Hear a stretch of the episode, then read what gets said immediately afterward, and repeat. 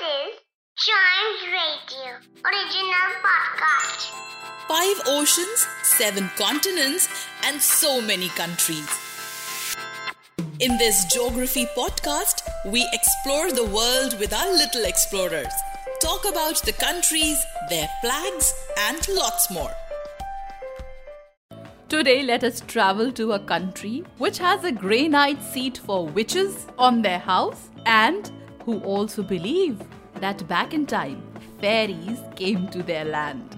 We are talking about a Channel Island, Guernsey. That's right, Guernsey is an island lying in the English Channel. It is second largest of the Channel Islands, though it is not a part of the United Kingdom but is a British Crown dependency. Its capital is St. Peter Port, official language is English, and the people living there are called Guernseyans. It definitely is an enigmatic island. The reason is that the tidal range in this country is 33 feet, which is one of the largest in the world.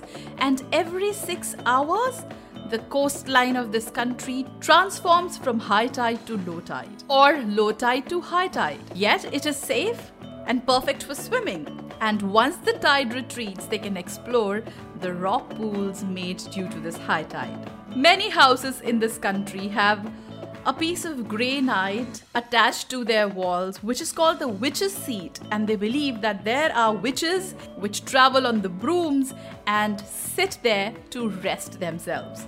There is also a fairy ring. It's a mysterious circle in a place called Pline Mount on this island. It is believed that if you walk around this ring 3 times and then make a wish, it definitely will come true. Also, it has an early spring, earlier than what it happens in the UK. Therefore, it is warmer than the United Kingdom.